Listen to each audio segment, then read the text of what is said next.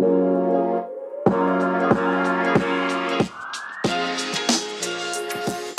are Locked On Rays, your daily Tampa Bay Rays podcast. Part of the Locked On Podcast Network, your team every day.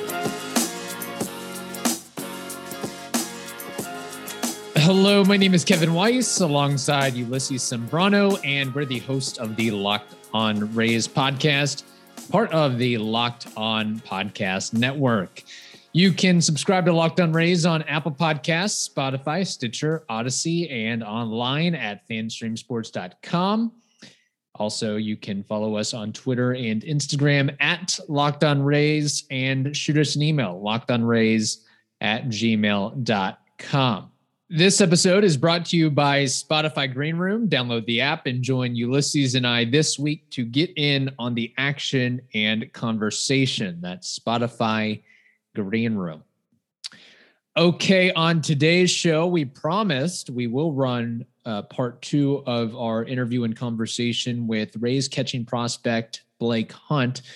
But before we get to that, we of course have to mention that your Tampa Bay Rays lost game one of the three game series against the New York Yankees at Tropicana Field by a score of four to three. The Rays fall to 60 and 41 on the season and are now two games back of the Red Sox in the American League East, while the Yankees improve to 52 and 47 look, that game could have been uh, much, much worse. Uh, at least the Rays battled back. They were down 3 0 uh, at one point, and there was a couple points and a couple moments where it seemed like the Rays were going to claw back and tie the game or reclaim the lead. Alas, it was not to be. Um, you know, something I go back to from that game, and I know it's a small thing, but it could have turned into a big thing. Uh, back in the first inning, back in the bottom of the first, had Manny Margot not been thrown out at third by Gary Sanchez when Nelson Cruz was at the plate. I didn't really understand that. Manny Margot was already in scoring position. And let's be honest, for all of Gary Sanchez's faults defensively and as a player and as a catcher, one thing he has is an arm. He has a cannon of an arm and he will use it on occasion. And that just I think totally uh, diluted what could have been a decent inning or given the Rays uh, an initial lead there, but uh, it did not happen, of course. Um, you know, Shane McClanahan, the Rays lefty rookie starter, he battled through six innings. His line, pulling it up here, nine hits, three walks, three earned runs, six strikeouts. Look, it was fine, not fantastic. I give him credit for battling and grinding. Uh, the start could have been a lot worse. It could have unraveled a lot more quickly. Uh, I did like the fact that his curveball was really, really sharp and had a lot of break to it. His slider got hit hit, uh, hit around quite a bit, um, and that was unfortunate. I think the the Yankees hitters really took advantage of that. And you know something to to watch out for Shane with is the velocity, pretty much the velocity on all of his pitches, including his fastball, was down across the board. And I don't know if it's arm fatigue or what. Let's remember, he didn't have a season last year, really, in 2020. And um, this might be getting into the dog days of summer here. You wonder if some things are settling in with him. If if he's really kind of struggling and, and grinding his way through a major league season. Yeah, he's only thrown what 71 innings, but it's 71 many at times stressful innings. A lot of stressful at bats that you have to navigate, a lot of pitches that you have to navigate. So you wonder about that going forward. Let's remember he never threw more than 76 innings in a season at USF. Now in 2019, he did throw 120 innings uh, between double A and single A. So uh, just something to keep in mind. You wonder about Shane McClanahan, and I think he's going to be a very, very good middle of the rotation, top of the rotation starter in time. I just don't think he's that right now as a rookie. We have to understand there's going to be growing pains and there's going to be adjustments that have to uh, be taken into account. And I don't know about you all, but I just don't have a ton of confidence that you roll him out in game one or game two of a playoff series, I don't know if he can deliver. Maybe he can deliver for a couple innings, but can you rely on him for five or six. I don't know about that yet. Look, he's got fantastic stuff when it's on, but he's still a rookie. So let's also keep that in mind. So, it, and that just goes back to wondering uh, the Rays, if they're going to make some sort of big pitching acquisition, if they're going to trade for a Kyle Gibson or an Alex Cobb or a Germán Márquez or an insert name here, not Max Scherzer. Just some something to think about there. On the other side, uh, Jordan Montgomery continues to uh, give the Rays fits for one reason or the other. As he uh, threw five innings, zero earned runs, did have uh, three walks. Uh, and five strikeouts and uh, allowed five hits there. And I think, um, look, we should know this about Montgomery already. And I don't think his stuff is great. I don't think it's fantastic. I don't think it's electric by any means, but it's the fact that he's got so many different offerings that he keeps Rays hitters and other teams off balanced. I mean, you look at the different pitches he has curveball, sinker, cutter, four seam, changeup, and he uses them pretty evenly, pretty spread out. So you can't, I mean, he keeps hitters guessing, he keeps hitters off balance. I mean, for example, yesterday, uh, out of the 102 pitches he threw, uh, he threw 26 curveballs, 26 sinkers, 21 cutters, 16 four seamers, and 13 changeups. So uh, that's just something to think about going forward. Look, I don't think he's an ace by any means. I think he's more of a back of the rotation type. But hey, if you've got five different pitches that you can utilize and work with and you're confident in, uh, you can have a pretty long, successful career in the big leagues. That's for sure, especially as you get older uh, and as your stuff and velocity starts to dampen a little bit. Uh, one last thing before we get to uh, the rest of our interview with Blake Hunt. Want to give a shout out to my buddy Scott. Uh, yes, he's a Yankees fan. He's a Yankees fan, but he was at the game yesterday he was sitting in section 212. I don't know if that was an homage to New York because the area code or whatever, but uh, he told me that uh, there was a lot of Yankees fans at the game. Not surprising, and it it seemed that way watching and listening on the television and radio because anytime the Yankees got a hit or Montgomery or somebody struck somebody out, uh, there were a lot of cheers and a lot of commotion. And he said in his section alone, it was 80 20 Yankees to Rays fan. Uh, no bueno, not good there. Uh, he also said uh, he's, he's not happy with the middle of the order. Not happy with the middle of the order of the New York Yankees. Uh, Judge, Sanchez, Stanton are awful, he says. So there we go. Uh, good thing the Yankees a couple years ago didn't go out and sign Stephen Strasburg to a big uh, $200 million plus deal. That uh, return on investment isn't going too well for the Nationals, but uh, alas, I will digress here. Okay, uh, on to our interview with uh, Rays catching prospect Blake Hunt. And let me give Blake a little bit of a shout out here. He had a huge game yesterday. Reading from MLB.com, he powered the Hot Rods to a 9 3 victory, going two for five at the plate with four RBIs. He went back to back with Evan Edwards in the third inning for his first long ball and clubbed a three run shot soon after in the sixth for his second multi homer game of the season. Blake now has an RBI in each of the past four games and has driven in seven in that span. The two home runs were Hunt's first since uh, June 24th, and he ha- uh, he now has eight on the year. So there we go. Little shout out to Blake Hunt there. Uh, one last thing before we get to Blake, we've got to tell you about Spotify Green Room. Green Room is the first social audio platform made for sports fans. The app is free to download, and once you're in, you can talk with me, Ulysses, other fans, athletes, and insiders in real time about your favorite team or sport. Ulysses and I will be hosting rooms for the Locked On Rays podcast once a week. And yes, that means you can finally join in on the conversation you listen to here every day.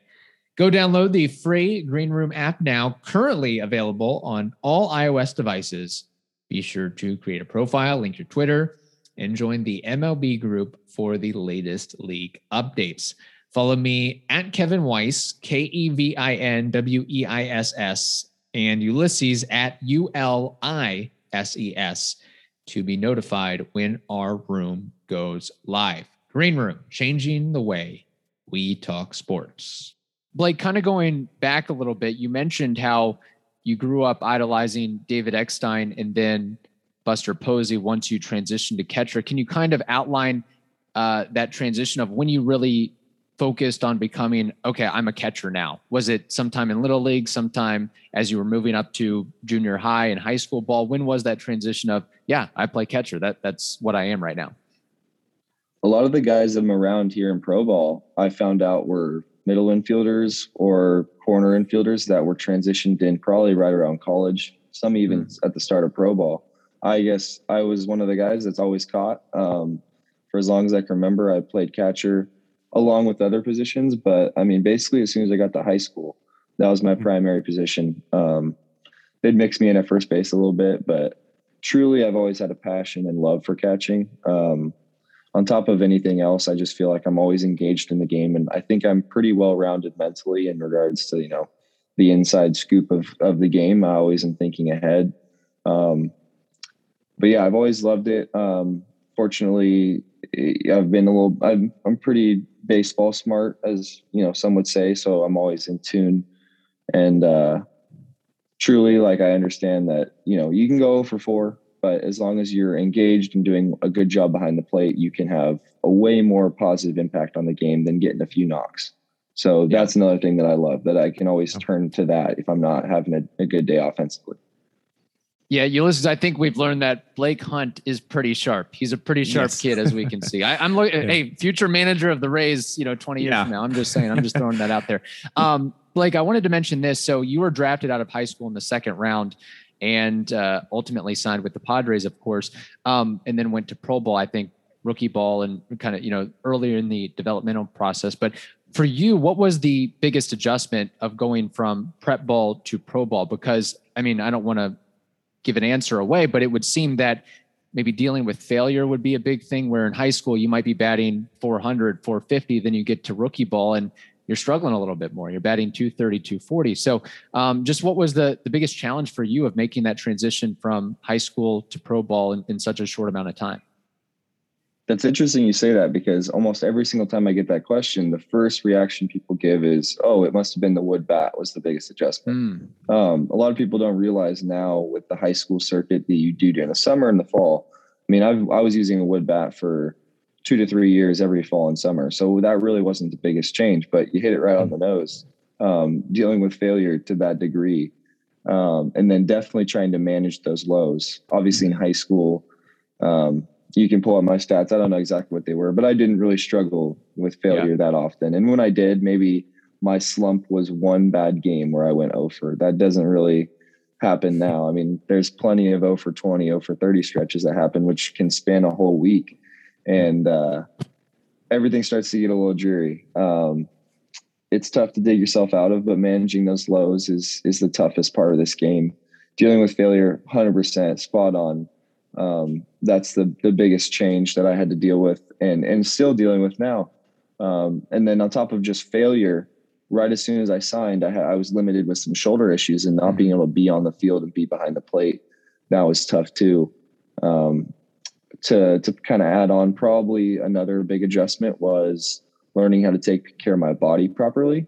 Mm-hmm. Um, to to deal with you know a 140 game season and playing pretty much every day for eight months straight including spring training and instructs. So I definitely wish I could go back to 17 year old Blake and kind of give him a rundown on what he needed to do to prepare his body. But um, that just comes with the learning curve.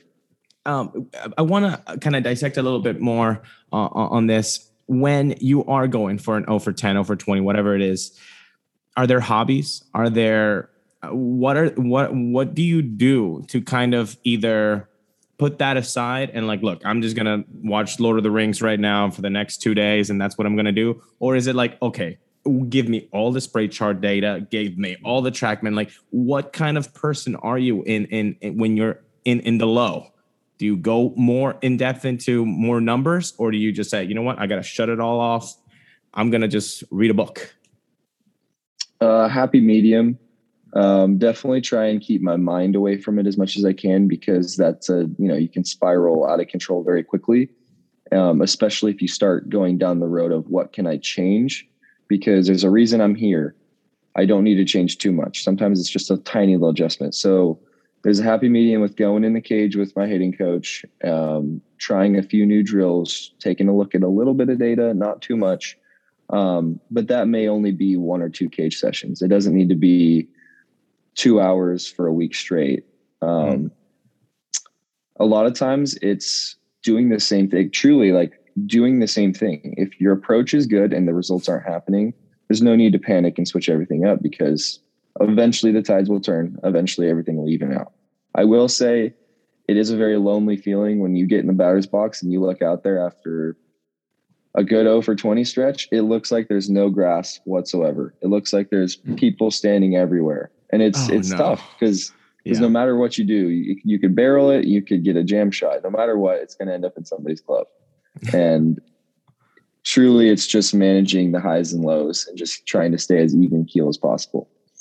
Well, speaking on the bat, it's funny because, of course, in preparing for this interview, we do some reading up on you, and I've read some really positive scouting reports about how you've developed some in-game power since the 2020 instructional league um, can you kind of explain any changes or how that came to be? Was it anything with your swing, your approach at the plate, or just you naturally got stronger and bigger during the the pandemic layoff? I mean, anything in particular that has allowed you to uh, exploit your your in game power a little bit?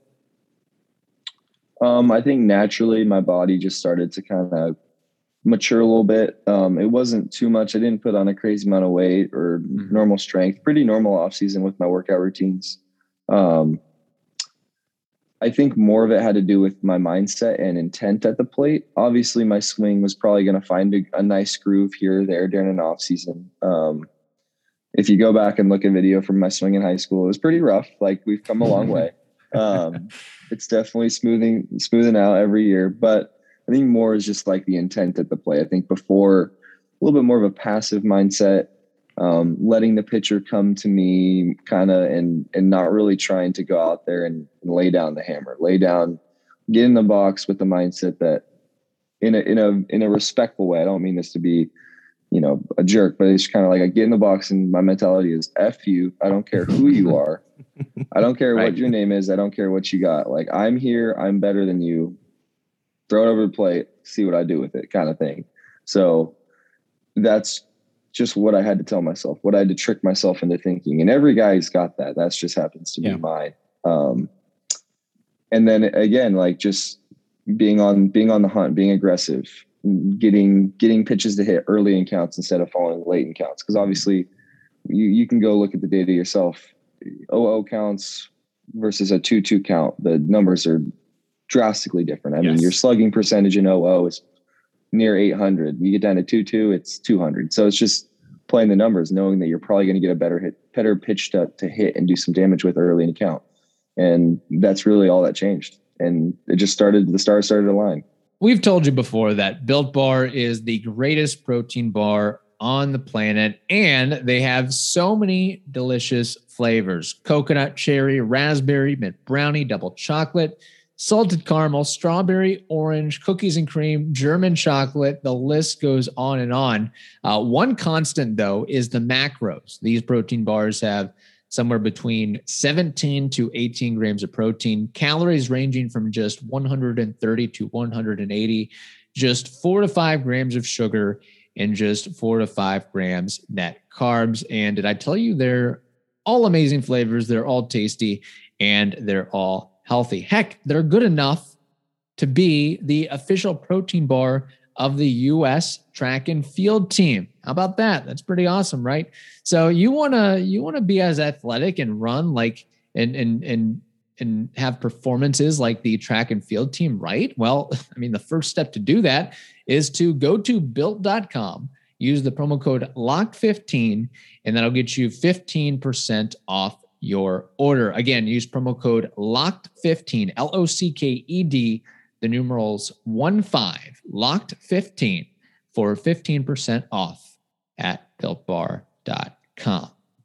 I, I kind of want to, you know, obviously being behind the dish, you you you kind of get a different perspective uh, uh of the game. The knowledge this is a two-parter. The knowledge of being a catcher has that helped you be a better hitter? Because you can think okay if i were a catcher right now it's one-one he's throwing me a fastball curveball okay he's probably going to go back to that fastball. Or has that helped you being a catcher in your uh, you know as a hitter? And and number two behind the dish what's the one thing that you want to improve the most um i think with the first part it's very easy to get those two tangled up at times, especially if you're having a bad day as a catcher or a bad day as a hitter. It's easy to get those two tangled up. I try my best to separate the two entirely. Um, oh. Especially the part of like guessing pitches with, oh, I'm a mm-hmm. catcher. Here's what I would call based on this. No, no, no. I that's that's a real dangerous game um, because again, like every, the guy behind the plate may think differently than you. You have no idea. And as soon as you mm-hmm. start looking for something and kind of guessing for something, you've already lost at that point. Um, I can remember an instance in 2019. Um, another very, very highly skilled catcher with the Reds, who was a good buddy of mine. I pulled a pitch, a fastball, like I cheated to a fastball with two strikes, yanked it way foul. Rule of thumb there is early on a fastball, lay in a changeup, something a little slower, and probably something straight that's slow, like a changeup. Right. And he's thinking the same way as me. And that's this is an example of a mindset where i fell into like a catcher's way of thinking. Mm-hmm. threw another fastball right down the middle. I took it the whole way. And it's just I, I, you should i should have known better. It's just an instance like that where the catcher thinking like a yeah. catcher kind of screws you in the end. So i try my best not to do that. Um and then the second part sorry uh, yeah, as a catcher, is there one? I mean, is it framing? Is it blocking pitches? Is it you know your stealing a caught stealing percentage, to your arm? What is the one thing that you're like, okay, I, I got to work on this because it's important to me, and I want to be, you know, real fine tuned on this part as a catcher. Um, I think receiving, throwing, blocking; those are obviously the big three. Those are some. Those are areas where I've taken huge strides each season, and what I still try and you know make improvements on every day throughout the season. Those numbers all coming back, like those are all very solid. That's what I pride myself on. I think the one thing, obviously, to keep up, keep, you keep you keep up your work with those in, in all areas. But one area that I pride myself on that I want to continue getting better at is pitch calling. Um, I don't think okay. there's a way you can ever learn enough about pitch calling. It's always about observing hitters and then also knowing your pitchers their strengths, their weaknesses, you knowing their ins and outs. Um, uh, that comes with working with the staff for a while. Obviously, at this point in the season, with our staff here in Bowling Green, I've got a pretty pretty good idea. Um, but yeah, pitch calling that that's the the mental aspect that that I enjoy the most, and that I try to to try to strive to always be my best because at the end of the day, that's kind of gonna be the defining trait. You can have all the physical prop like attributes and properties, but if you uh, if you have that mental side, that's where you're going to have an edge. And being a guy that your pitchers want to throw to, on top of yeah. all those physical things, if you're not calling the right stuff and they're up there shaking all day, they may not want to throw to you. Right. Interesting. So, Blake, following up on that, what do you consider to be, and I guess in your personal experience, the most difficult aspect of being a catcher in professional baseball? Hmm. I mean, the first thing that jumps to mind is just maintaining your body and staying yeah. healthy. Yeah. You take a you take a beating back there. I've already taken so many foul tips and backswings to the head, all that stuff. Like that just comes with it. Woof. Um, yeah. Uh, I honestly, that's what it is. Staying healthy, and it, it is. It starts to wear on you mentally as well as physically, obviously. But um, it is a grind. And uh, fortunately, I play so far this season. I've played a good probably caught about 75% of the games. So I'm back there a good amount, getting a lot of reps. Um, but it, it does start to take wear and tear on the on the body. It takes a toll. Yeah, I always thought that. Look, I this is just me talking, but I almost consider being a catcher like a two way player. Like you have so much to control yes. and deal with at that position, and then you're being asked to hit and hit at a competitive clip. I I think, and I guess that's probably why you don't see all that many catchers out there that are batting, you know, not to use batting average, but you know that that have good offensive numbers, so to speak. Yeah, and by no means out here in Bowling Green, Kentucky, and all the places we play, and by no means is it a cool summer. Like we got, we got, yeah. we have a lot of like last night was ninety degrees with what felt like hundred degree, hundred uh, percent humidity. So, oof, it's it's hot. Yeah. With all that gear too. You know, it's not yep. like you can take it off at, at any time. Interesting. Okay, uh, Blake, let's get to some quick hitters, some rapid fire questions before we wrap things up. I mean, look, I don't want to, I don't want to speak my turn here, Ulysses, but I think Blake is is definitely in the running for one of our best guests that we've ever had. Yes. Uh, I think that's very fair to say. Um, but Blake, outside of yourself, who do you consider to be the funniest guy on the Hot Rods team? Ooh, funniest guy. Um, Mikey York was with us. He was a pretty funny dude, uh, relief pitcher. He's now in Montgomery, so I don't think I can choose that one by default. um, hmm, Tanner Dodson, another pitcher. Tanner Dodson cracks me up. He's actually my roommate. Uh, okay, here at the apartments. Funny dude. Okay. Um, most athletic guy on the hot rods outside of yourself, of course. Can't pick yourself. no doubt, hands down, not even a question. Greg Jones, literally the most athletic person I've ever played with on a field. If you guys get the chance to interview him, wow. Mm. It's it, it, you. You're not the only one that has said this. I mean, this guy apparently is just to put it nicely. He's a freak. He just yeah. do it, does it all. the, the way I describe it, when he runs, it looks like he's ice skating. Like legitimately, wow. he flies. He glides yeah. over the ground. It's impressive. Cool. That's awesome. That's great to hear if you're a Rays fan. I, I think the biggest yeah. problem for Rays fans is like, how are we going to find a way to get Greg Jones on the field? Because you have Wander Franco and Vidal Bruján and Taylor Walls and all those other guys as well. But I'm sure they'll yeah. they'll find a spot one way or the other. Uh, they okay, should Blake, be very excited. That's awesome. yes. That's awesome. Uh, okay, again, outside of yourself, uh, strongest guy, pound for pound on the team. Who's the strongest guy? It was Chris Muller, another guy that went up to Double A. Um, Niko. Oh shoot, Niko went up too. Niko Hulsizer. can't call him. Dude. I guess he did. Uh, Um, maybe Carlos Mart- uh, Carlos Martinez or Ezequiel Zabaleta, two of our Latin guys out of the bullpen. They're pretty big okay. dudes. They can move some weight around. Okay, okay. interesting. Um, what about the most serious guy on the team? Like, just goes about his base, uh, just goes about his business, focused on baseball maybe doesn't talk all that much, but it's just, you know, hey, I'm I'm here to play ball and that's about it. Uh, Michael Mercado, he's pretty okay. pretty pretty serious. Um, funny dude too, but he he has his moments, but most of the time he's got his game face on.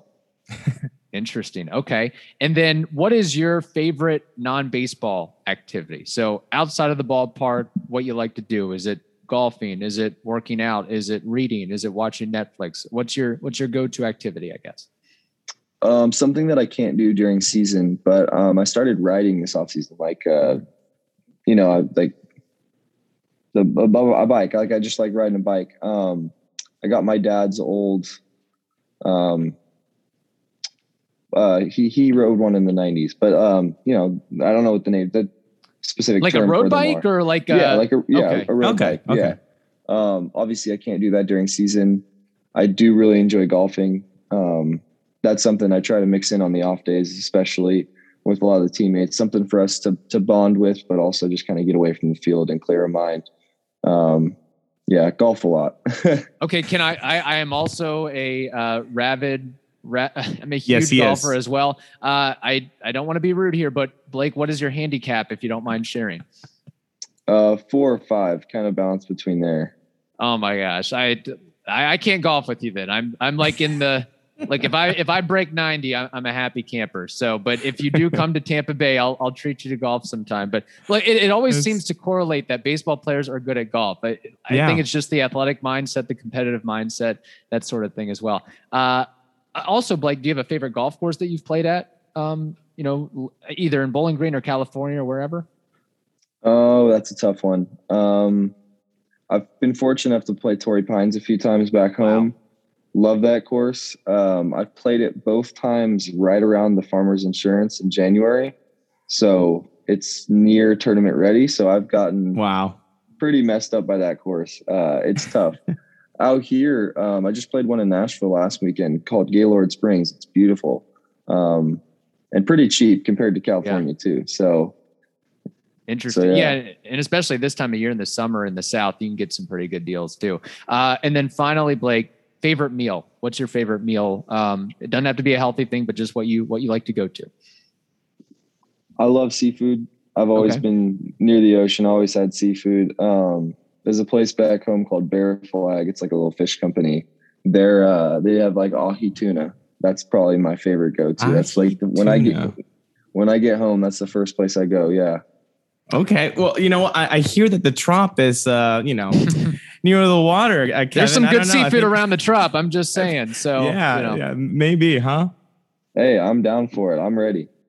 Okay, we once again want to thank Blake Hunt for the time in the interview. Had some great insight about being a professional baseball player and a minor leaguer in the Tampa Bay Rays organization. NBA draft goat Chad Ford, locked on NBA draft host Rafael Barlowe, and locked on NBA host John Karalis will be live this year covering the NBA draft. It's Locked On NBA Draft 2021 brought to you by Built Bar. Get local expert analysis on each pick and follow Locked On NBA on YouTube today and watch our live coverage on July 29th at 7 p.m. Okay, uh, that wraps up this edition of the Locked On Rays podcast. Please stay safe, and we'll talk to you tomorrow.